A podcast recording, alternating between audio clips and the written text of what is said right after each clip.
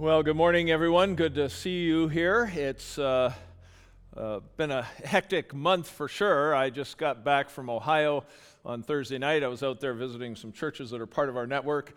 Got lots of stories, love to tell you about them, uh, but uh, probably the one that was the most interesting, I went to visit one church. I've been trying to get a hold of them for several months. Showed up, beautiful building, um, immaculate lawns, all those things. Nobody was in the parking lot, so I assumed nobody was home. But I thought, well, I'll try the door anyway, and it was opened. And I walked in, called for people, nobody was there, walked around the building, took pictures of the auditorium. Uh, they had office doors, so I thought, well, maybe someone's in there, and they didn't hear me open the door. Nobody's in there, all their computer equipment's just sitting there. I'm kind of like, I don't know, I guess it's nobody's home. So I left a note saying, hey, I was here, left it right on the secretary's computer desk, and Still haven't heard from them, so I don't know if they're upset with me or what anything has happened. So, anyway, but I appreciate your prayers. I've got to catch a flight tomorrow morning at 6 a.m. to fly out to South Carolina for our executive board meeting, and I'll be back Wednesday night. And then, praise the Lord, I don't have any more trips till our pastor's retreat in November. And then I'm, but I'm all the way here through till Christmas. And then that's another anomaly because our second grandchild is due in November.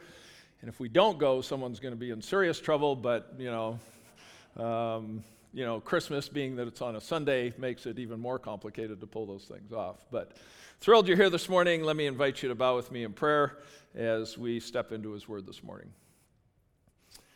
You know, Father, it's such a healthy thing for us to pause once in a while and just to look square into the face of Christ and just be thankful that we're alive. We live in really uncertain times, and to know that we rest and live secure in the palm of your hand, and nothing can separate us not only from your love, but from uh, your grace that has saved us. It needs to bring rest to our own heart and spirit in the midst of all this chaos. Father, whether we accomplish anything, regardless of our circumstances, we know that you do not love us any less than the day that we trusted Christ.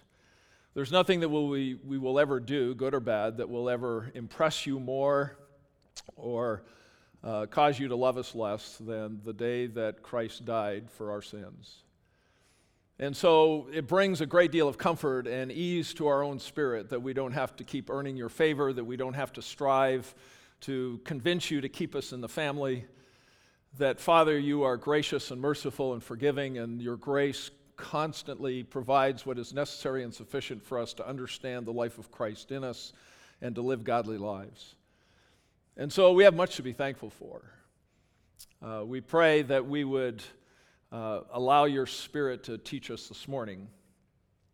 To take what would be a text that would be fairly inconsequential and maybe think about it a little bit in terms of our own journey and our own space and families. And we would ask that you would keep us looking into the mirror of your word so that we might see ourselves as we really are and yet take comfort that you're a God who keeps nudging us towards living the way you want us to. And so we just continue to bow in your presence. Thank you for your truth and your word. And while at first some things may not seem as relevant to where we live, we thank you that your spirit constantly is our teacher. And we thank you for this opportunity to step into your truth, and we thank you in Christ's name. Amen. I was reading a story this week about Frank Sinatra. Some of you, that's completely out of your era and generation, but he was one of these popular singers way back uh, in the centuries that some of us grew up. And uh, he was a fantastic person, earned a ton of money. And yet, as he got older, he was one of these people that, even though he had the philosophy in his head that he wanted to get out of the business when he was on top, he had this sort of paranoia that he wasn't going to look after his family, and so he kept pressing the envelope in terms of performances. And when he got into his 70s and 80s, he uh, started to forget words to his own songs, and he struggled to perform well, and he just was afflicted by a number of things that made him struggle a little bit in terms of this. His daughter saw him one time a, at the Desert Inn in Las Vegas, and he just felt so sick by the time he finished. It was obvious to his daughter and to the audience that he was struggling and needed to be put on oxygen after the performance just to kind of recover from all the effort it took him at that age to perform on stage. Uh, his daughter Tina really was distressed about this, as any child would be, to see someone who was so proficient and so skilled and had so many talents start to deteriorate and not really know when to step out of it. And so she finally got in front of her dad and said, Dad, you, you've got to stop this. You don't need to do this anymore. And he kept saying, Well, I've got to make more money. I've got to make more money. I've got to provide for my family. And I, I, have got to just keep doing this. And unfortunately, when uh, he uh, ended his career, uh, his family, even at years after, ended up fighting over his inheritance and all the money that was still left to them. You know, I, as I think about that, I think of the text that we're looking at because it deals with the family of Jesus dealing with the family of God. And it's, it's amazing to me in the world that we live of what destroys families. Because no matter how close knit we are, and we all have memories, being that we have now started the grandparenting season of our life and having kids, there's nothing that brings more life to life than to watch, you know, a two-year, a one-year-old walking around trying to figure out life and pick up stones and leaves and pet the dog and smile and learn how to talk. It just adds a whole dimension to life that gets back to the simpler reality that it's just nice to be alive and to be able to operate. And yet, as we get older, we just seem to find more sophisticated ways to hurt ourselves and hurt others. We start fighting over each other's toys, and we start grasping after things that we think are important that really don't have any eternal measure. And we start questioning our sense of purpose. And we sometimes end up withdrawing from the world because it's, it's, scarier and more uncertain and unnerving. And so we circle the wagons and try to find our own context in which we feel safe. And the world gets more and more complicated. But the text that we're going to look at creates an interesting sliver out of that whole component of life in dealing with our own families as well as the family of God. And Jesus had to deal with that. So the text we're in is Mark chapter 3. I'll read it for you, and you can follow along in any way that you choose. And it simply says this, and it, as I said before, it may seem a little pedestrian and not re- really relevant, but I want to try to touch on a few things that I think help us understand the significance of this. And Jesus' mother and his brothers came and standing outside, they sent to him and called him. And a crowd was sitting around him, being Jesus. And they said to him, Hey, your mother and your brothers are outside, they're seeking you. And he answered them and he said, Who are my mother and my brothers? And looking around at those who sat around him, he said, Here are my mother and my brothers, for whoever does the will of God, he is my brother and sister and mother.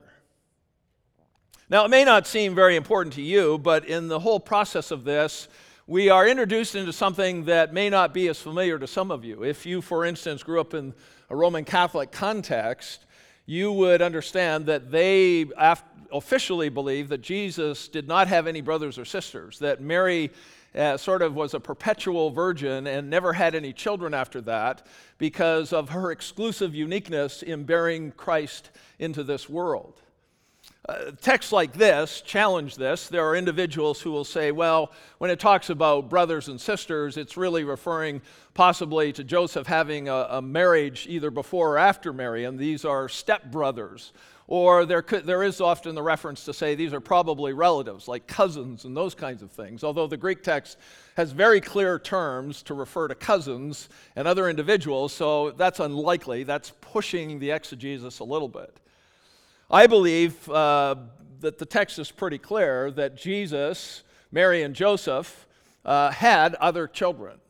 And uh, if you look at these texts, you will discover that well, Joseph isn't mentioned here, and many people assume at this point, as they look at the evidence, that it's, he's possibly died. Uh, they can't prove that, but that's one of the assumptions that happens in this particular case because he's not with them. Uh, there's other speculations about what could or could not have happened, but we know that certainly Mary is here, and then there's a reference to brothers. Um, the, the, the point being is that Jesus, I believe, had an earthly family. He had brothers. If you go back into Mark chapter 2, you'll discover that there was a struggle with him doing all this ministry. I'm sure that his brothers would have labeled him with a God complex because he was kind of acting that way. And uh, they struggle with that. I, I, am sure you would struggle if your sibling or your spouse started claiming to be God. Uh, you would have some skepticism about that because that's just the way we would be. That, that's too much for us to handle. But in, in all of this, we discover that there is now a family dynamic going on in Jesus' ministry that seems to come to the forefront. It's this idea that his family uh, seems to have expressed some really discontent in previous verses. In fact, the text that we have dealt with in the past is that when a crowd was gathering around him, they couldn't even eat, and his family actually went out to try to seize him. The word is used often to arrest somebody, and that they were going to take him away because the verbiage that was going on is that this Jesus is out of his mind. And it seems to be coming from his own family. The, the struggle with that is that now Jesus is dealing with his family being on the front lines of what he's doing, and whether they are accepting it or rejecting it is speculative in some respects, but there seems to be in the context a sense that at least his brothers, I have a hard time thinking Mary struggled with this as much because she had divine revelation at the conception of Jesus that gave her insight that would be hard for her to transmit to her family. But the brothers are probably kind of like, look, we're tired of this Jesus acting like he's God, like he's got something special other than the rest of us. And so you could understand the frustration of his brothers trying to deal with this Jesus who's doing miracles.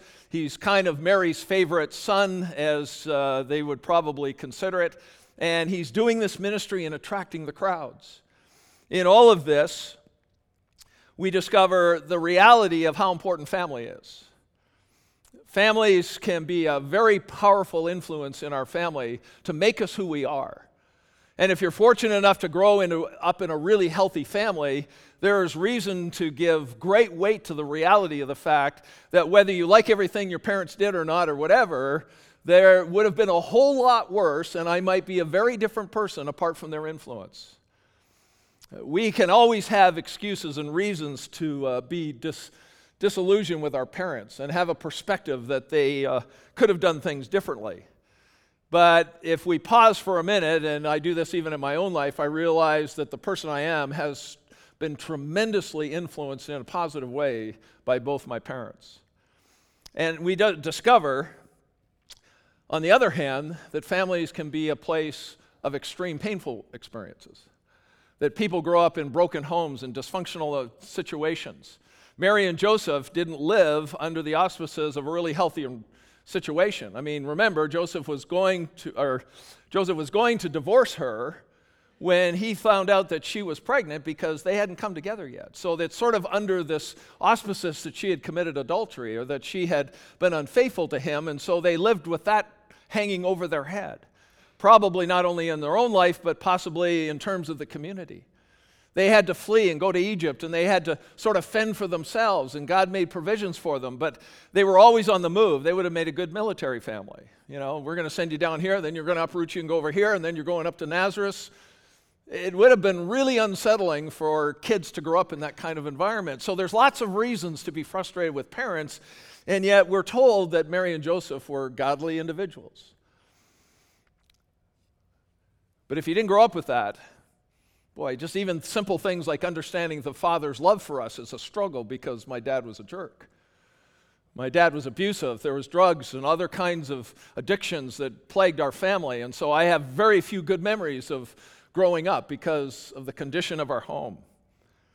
We have traditional families, nuclear families, single parents, extended families, childless families, step families, grandparent families, divorced families, blended families.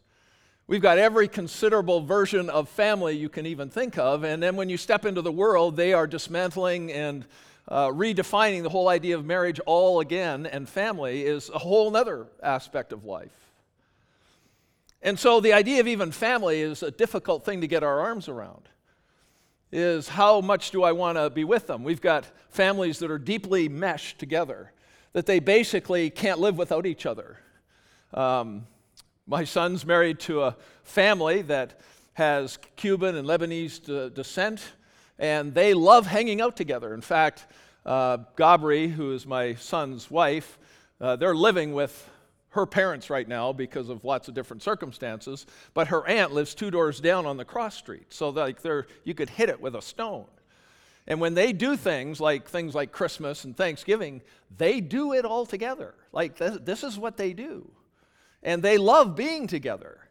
And, and so that has tremendous positive things until you marry into it, and then it sort of becomes caught in a vortex of this culture that I'm not used to, and I don't know how to handle it, and I don't want to live my life caught up in their world sometimes, no matter how good it is. And so Jesus has this earthly family. We actually notice it again in Mark 6. It talks about it again. Is not this the carpenter, the son of Mary, and brother of James and Joses, and Judas and Simeon, or Simon? And are not his sisters here with us? Now, I don't want to get into the weeds with that, but my point is I believe the scriptures are pretty strong about the idea that Jesus had literal earthly family. But he comes to him in this text when his family comes to seek him, and you can speculate all you want about what their motives is. I have a feeling it's kind of negative, at least from his brother's side, is that this guy's embarrassing us. Why is he everyone's favorite son? Why is he the popular one? And so they, I think they're trying, they don't go into the house, they don't try to join the group. They send a message because they're outside, withdrawn from Jesus' ministry, and they're saying, Listen, we need to talk to you. We need to have a discussion here because what you're doing is kind of messing up our family. You, you, you, got all this attention, you're doing all this stuff, you don't really have time for us. Whatever the arguments happen to be, you could sort of see an impending sense of conflict. And Jesus seems to be spending more time with all these other people than he does with his own family. And so they, they send this message into Jesus saying, Listen, we need to talk. Can you get out here? And Jesus doesn't accommodate them, at least at this point in the narrative. He actually uses it as a teaching point. And he comes back and he simply says, Who are my mother and my brothers? Now, I don't know if you're if they could, were in earshot of this, I, I think I'd be a little upset. Um, as you know, a couple weeks ago, we went back to Vancouver to spend time with my mom. She's 91, and we took her on this uh, mountaineer train trip from Vancouver to Kamloops up to Jasper, and then we shuttled down to Banff and got a great week together celebrating that. We always give my youngest brother um, a bad time because mom was always talking about Mark.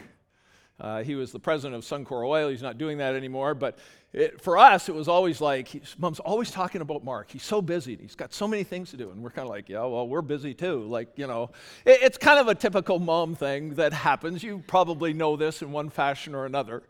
And so we're kind of like rolling our eyes and, yep, yep, yep, he's busy. That's great, you know. Um, but we, we sometimes push back a little bit to say, like, you do have two other sons, you know, that kind of thing. And, and as, as they work through this, we're, his family seems kind of disconnected from his ministry and what he's doing. And Jesus then says, Well, okay, who are really my mother and my brothers? And I, I, I think the brothers would have taken some offense to this. They're kind of like, What do you mean? Where is brothers? What are you talking about? And Jesus then makes a profound spiritual point by saying, Listen, those of you around here that believe in me and those of you that are following me, you're my brothers and my sisters. You're my family. And Jesus does something here that might unsettle us a little bit, but he says, listen, ultimately, what was, becomes really critical in terms of his mission is the family of God. Because earthly families have limitations. They may be wonderful, but we all know that we have family members that don't know Jesus, so the end of the journey comes at the end of this life. We have family members that we would love to have support us in terms of our faith and religion, but they're fairly hostile and antagonistic to it. We know the rub that happens in families because we're not on the same page. And so when they, we come into this environment, Jesus is saying, listen, the people who are really my family are those who are sitting right in front of me. They're not blood family, they're not my earthly family, but this is part of what God's family is about. And he defines that in a very particular way. He comes back and he says, It's those who do the will of God that are really part of the family of God. And it says something to us that is rather interesting, and it's kind of the primary f- principle that he's talking about here is that the nature of those who are part of God's family are those who do as well. Now, we have to remind ourselves that nobody, no matter which household you're born into, and I suspect this would have been a big tension in Jesus' family, is that you can't be born into the right family and just assume that you're going to heaven. I mean, uh, I don't know about you, but I think Jesus' brothers and sisters could easily, if we project them into a New Testament context and end times eschatological type reality of standing before God, saying, Hey, we knew Jesus, we grew up with him. And I think God's response is, But did you really believe in him? Did you really have the kind of faith that was willing to step out of the family ties and realize that he's your Savior, not just your brother? And at the, at the heart of this whole element is that we've got to remind ourselves that not everybody, in fact, nobody is automatically belonging to God's family. It doesn't matter whether they grew up in church or they've gone through certain religious experiences. The reality of it is that it's only those who do the will of God that are part of God's family. And the question obviously comes to the surface is what does that mean to do the will of God? Well, I believe it starts with the gospel. And Jesus has already hinted in that in the first chapters of Mark. For instance, in Mark 2, verse 5, he uh, is in this encounter with the paralytic, you know, the four friends who brought their friend before Jesus. And when they lower him down, he says, Well, your sins are forgiven you. And so Jesus gives an insight into the, the, that he, as he says, verse 10, that he has the authority to forgive sins. That's, that's forefront in his ministry, not just fixed temporal circumstances like the paralytic's health, although Jesus does that to demonstrate his authority to something even more significant. But Jesus came not just to put patchwork on people's bodies or people's families, He came because human beings are sinful. Unless we come to the reality of that and are willing, as it were, to repent and believe in Jesus and His work that He did on the cross to pay for our judgment that we deserve, we will never become part of God's family. We can't earn it. We can't bribe God for it. We can't do enough good things to do it. We're not basically good enough to ever become part of God's family. The reality is, is sin is the great obstacle that we can't deal with. And the scriptures require, even Jesus did, is repent and believe in the gospel. And so before we do anything, we need to realize that the beginning part of doing God's will means that every person has to come to the reality that they are outside of God's family. It doesn't matter whether you're born into a Christian family, it doesn't mean anything to, let's say, be in a church environment growing up. The issue comes down to have I truly put faith and trust in Christ for the forgiveness of sins so that he removes me from the wrath of God and gives me the righteousness of Christ so that I have a right standing before the Father? And he accepts me, not because of his love, but because of the work of Christ and his grace. And that's where it begins. That's the start of doing the will of God. But the significance of doing His will is really on the whole idea of uh, what I'll call godliness. It means those who are going to follow Jesus and be obedient to Him. And I've used this framework before, and I'll do it again. It means I stop buying into my beliefs and how I think things should work, and I start adopting what God says I ought to believe. What I believe about Him, what I believe about myself, because one of the things that's true, at least in our journey at Oak Grove Church, is, a, is in our discipleship process, one of the first things we deal with is our identity in Christ. And there are dozens and dozens of statements in the scriptures that talk about that we're loved and that we're forgiven, that we have our co heirs with Christ, that our life is significant because of the Spirit of God dwelling in us. And yet, there's all kinds of Christians that struggle with their sense of self worth and identity. And, and, and there's all these things that we need to learn how to shed the way we have bought into lies about ourselves, whether it came from our parents or our siblings or so called friends. And we start learning to believe what God says is true about our life, not to become arrogant, but to become spiritually healthy. We have to adopt the values that God says is true. And so when Jesus is teaching his men and training his disciples, he's saying, listen, you need to follow me. This isn't about following a pastor or following other people, it's following Jesus. And there's all kinds of people who claim to know Jesus but don't have any interest in following him. They don't want to make any sacrifices. If it's too inconvenient, they won't do it. But they, don't va- they really don't value Jesus. They value the idea that they're going to heaven. But past that, there's a lot of Christians who struggle with do I really value Christ and willing to follow him every day? Eh, we could do this a lot. We could talk about our priorities in life, we could talk about our behaviors and our habits and our character. There's all kinds of things we can talk about, but the idea of doing the will of God means I'm willing to surrender to God and follow Jesus, to adopt His way of living and allow the scriptures to teach me the way I need to think and choose and prioritize my life. We will always struggle with that because we're, we become our own worst enemies. We always are getting in our way, wanting to do something that we think is more spectacular. And so, at the heart of this is doing God's will. So, I'll say this, and I don't mean it to sound rude, but the idea is uh, when we talk about these kind of things, people say, Well, I know that. And I often tell people, I don't care what you know. What does this look like in your life? I mean, Christians doing that. Well, I know that. And the moment you say, well, okay, so you know that, tell me what it looks like in your life, that's when the real conversation starts, or usually stops. Because people know the information, they often have no idea how this translates into real life. And so the idea here now becomes the principle of God's family. And here's the principle I want you to take from here, if nothing else. Only those who do the will of God are part of God's family. Only those who are part of God's family do the will of God. I mean, that's really kind of the statement that Jesus is saying. Those who are my brothers and sisters, those who are part of my family, are those who do the will of God. He doesn't go into a lot of other exegesis and explanations about all the other things that could accompany that, but he simply gets it down to if you do my will, God's will, you're part of my family. Now, it's not a works oriented type thing. That's a reflection of coming to the reality that I need to trust Christ first. The people that are sitting there because they believe in Him. There might be some curious people trying to learn about Him. But the f- simple fact of the matter is that a person who's truly part of God's family is deeply committed to knowing and doing God's will. And if that's not of any interest to you, I think you ought to sort of take pause and look at yourself in the mirror of God's Word and say, okay, do I really know Him?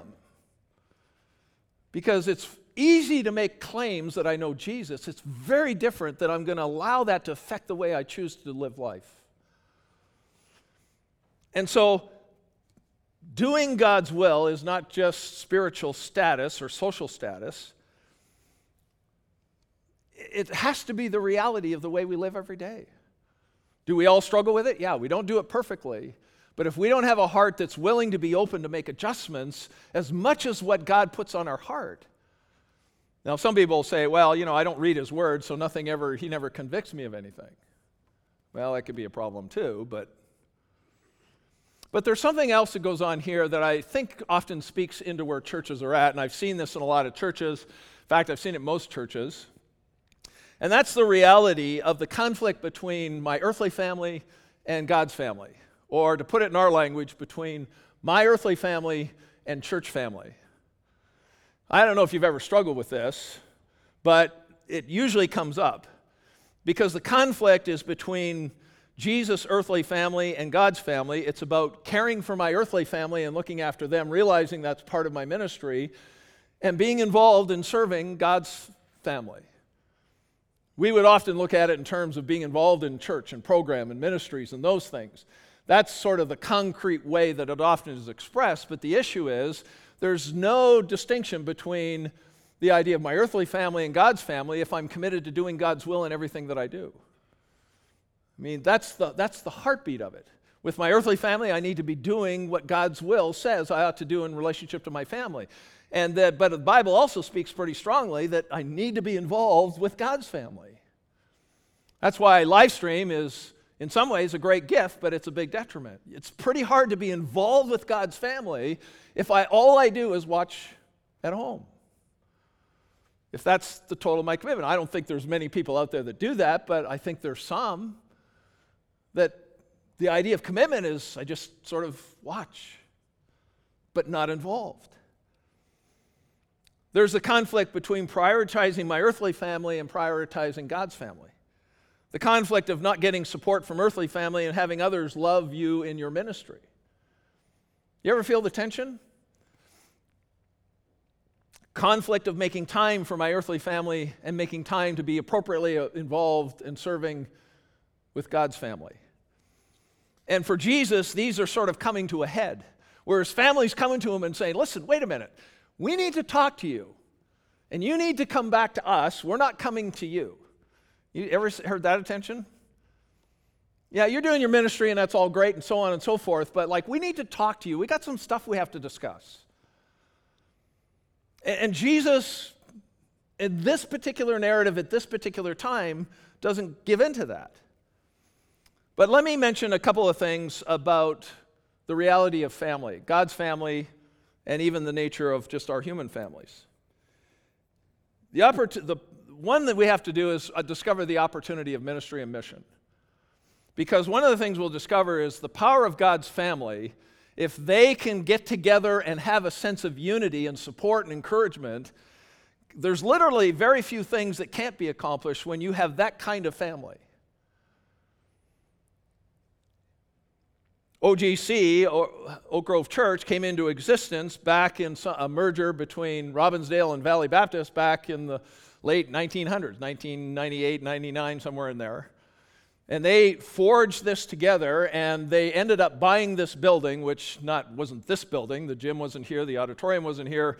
It was a dilapidated school that had been abandoned because they redrew the uh, school division lines, and this one got left out in the cold. And so I remember listening to uh, Norm and Bob talk about, yeah, when we came in here, we had 300 windows we had to fix. They had to take out second mortgages on their homes in order to pay for the building and to get it started. They're the ones that put the effort and the time and the energy and the resources that to make all of this possible. And they made incredible sacrifices and invested massive amounts of time in terms of cleaning it up and work days and getting it on its feet. And we're here because of the efforts that they made and the sacrifices that they made. But I would dare say that there's times, although it was a different generation, that like if dad's involved, mom's involved too. They that, that's just what they did. And, and so they poured enormous amounts of times into this, and there is, we're here because of their efforts. And so it's amazing to look back on our history and see the incredible thing that a people, the family of God, and families, earthly families together, poured into a place so that we could have what we have today. And so the power of God's family, both earthly families and God's family, is astounding. Camp Lebanon, our camp up north, is, the same kind of product of individuals who are willing to take weekend after weekend after weekend to go up and help build cabins and build the, the docks and get everything organized, sacrificing time and money to make all those things happen.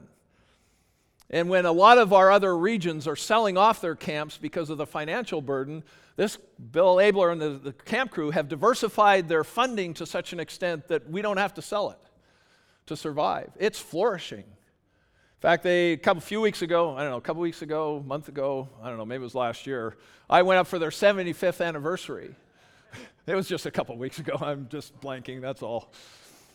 But I went up there to celebrate their 75th anniversary, and they broke ground to build a $2.5 million gym. God's just richly blessed. So the power of family can be absolutely amazing. But there's also a problem with family. And Jesus might be facing it a little bit in the narrative of this text, but you notice that Jesus doesn't give any special privilege to his family when he showed up. He didn't stop everything and said, hey, listen, can you guys clear out? I want to bring my family in here. They want to sit here. They may not want to. It didn't sound like they wanted to. They're staying outside and saying, look, at, you need to stop what you're doing. We need to talk. But Jesus didn't grant them any special privileges. He didn't stop teaching. In fact, he used it as a teaching point. And it reminds me that sometimes in churches we run into this conflict between our earthly family and God's family. There are some people in life who have abandoned their earthly families to do the work of ministry. They become a workaholic. Back when I was growing up, it was Sunday, Sunday night, Wednesday, Thursday, Friday morning. I mean, people just got so absorbed in doing church activities and programs that their spouses and their families often felt abandoned because this is the only thing that mattered. At least that's the way it felt. On the other hand, there are some families that have experienced that and now they are absolutely ferocious about protecting their earthly family. And so we can attend church on Sunday, but we're not getting involved in anything else because we want our time free. We've got things that we want to do as a family, and so we're going to make time on the weekends, and we're, we're, we're not going to commit to things that's going to occupy our weekends because we're protecting our family. Ever had that dilemma?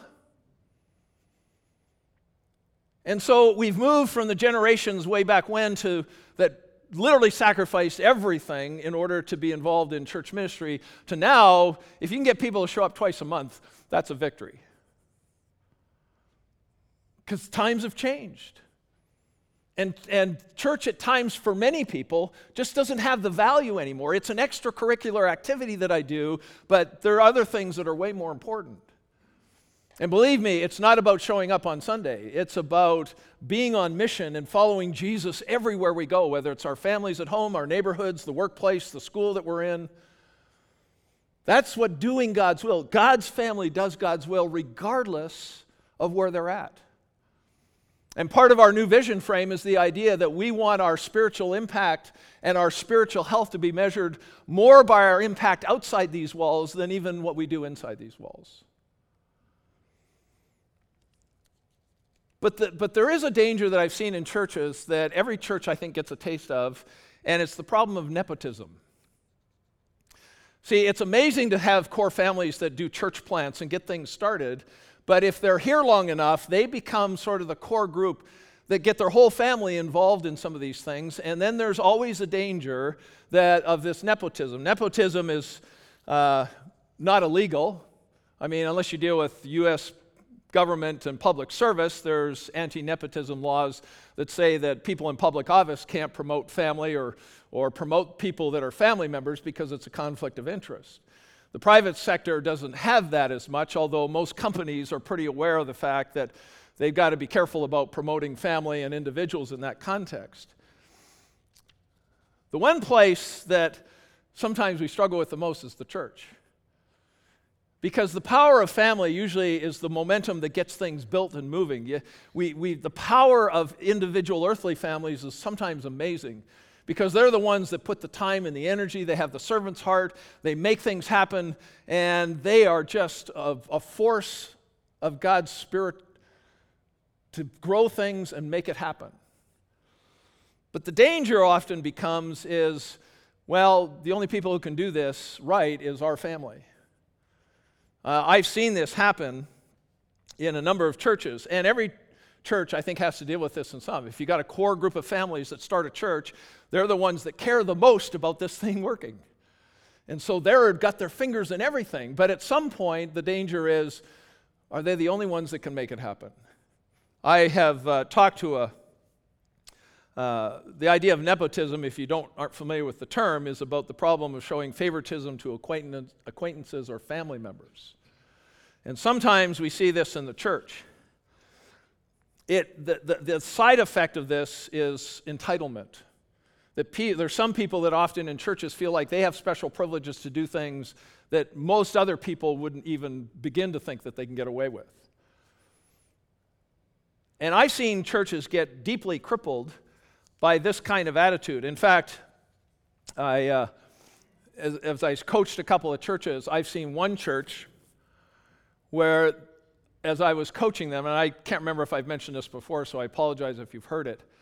But they had a conflict with the pastor. The pastor ended up leaving, and, and I went up there one weekend to kind of coach them through. And I had one lady in a meeting make this statement Our family started this church over 100 years ago. And the proof of it is that they had a care center right next door to the church building, and they had a 104 year old grandmother sitting over there who could prove it. The next statement she said is, That's my pulpit.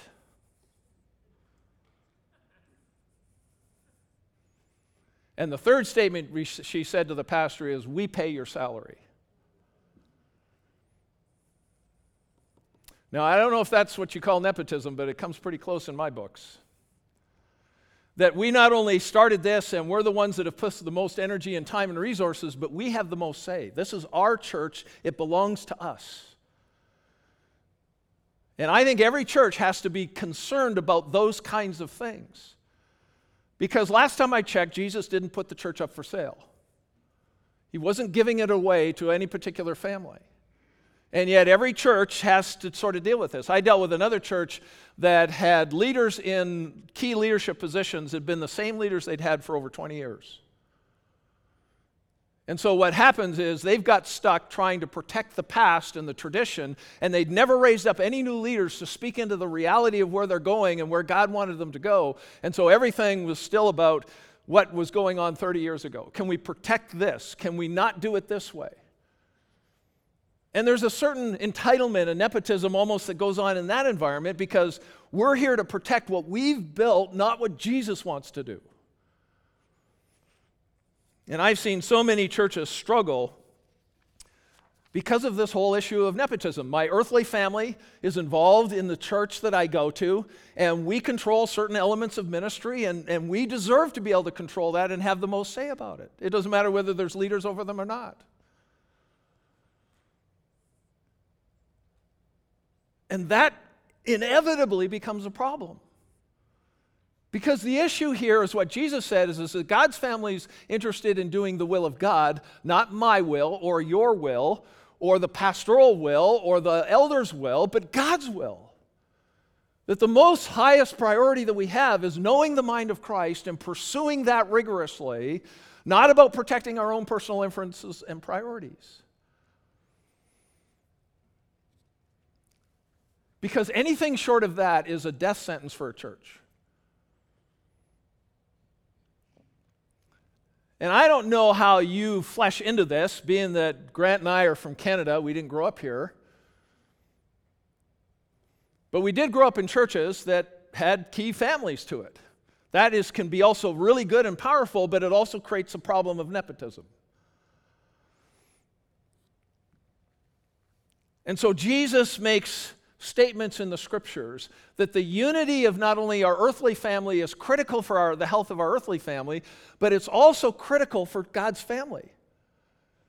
That the, the, the more that there's unity and harmony and a commitment to doing God's will, not our own personal preferences, is absolutely critical to the health and the flourishing of a church.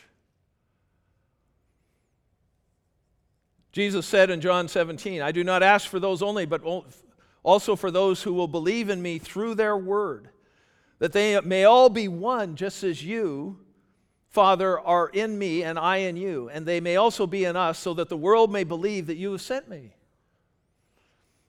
1 Corinthians 12 God has so composed the body, giving greater honor to the parts that lacked it, that there may be no division in the body, but the members have the same care for one another. So the whole point is, is that in God's family, we have to treat each other like family in the most positive way you can think about that.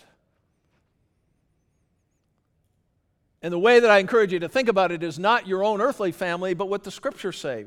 Colossians 3. Here there is no Greek nor Jew, circumcised or uncircumcised, barbarian, Scythian, slave, free, but Christ is all and in all. Put on then as God's chosen ones, holy and beloved. That's true for every person who does the will of God, who's part of God's family. Compassionate hearts, kindness, humility, meekness, and patience, bearing with one another. And if one has a complaint against another, forgiving each other as the Lord forgives you, so also you must forgive. See, the church ought to be, in a sense, a home for the homeless. The church, in many ways, ought to be a family for those who are single parents the church ought to be this environment where people find family that they don't have. That when their earthly families have disintegrated and estranged, the church ought to be this new godly family that comes from God where we have the same concern for one another. Is that always easy? No. Of course not, because we're different. We're Canadians, you're Americans. Works okay so far. We appreciate that.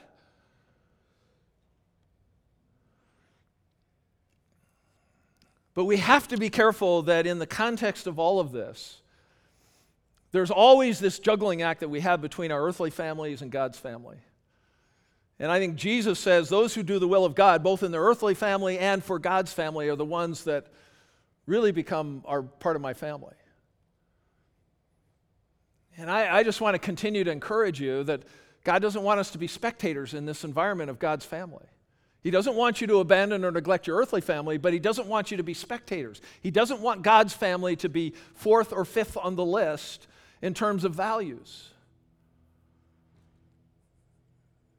Do you know what your gifts are? Do you, do you I, I don't know if I like the word volunteer, but are, are you involved in making a difference in someone else's life? Have you considered being a disciple that's going to invest and encourage others and be encouraged by them? Are you helping in children's ministry? Are you helping with the youth or young adults? Or are you working and helping with our seniors?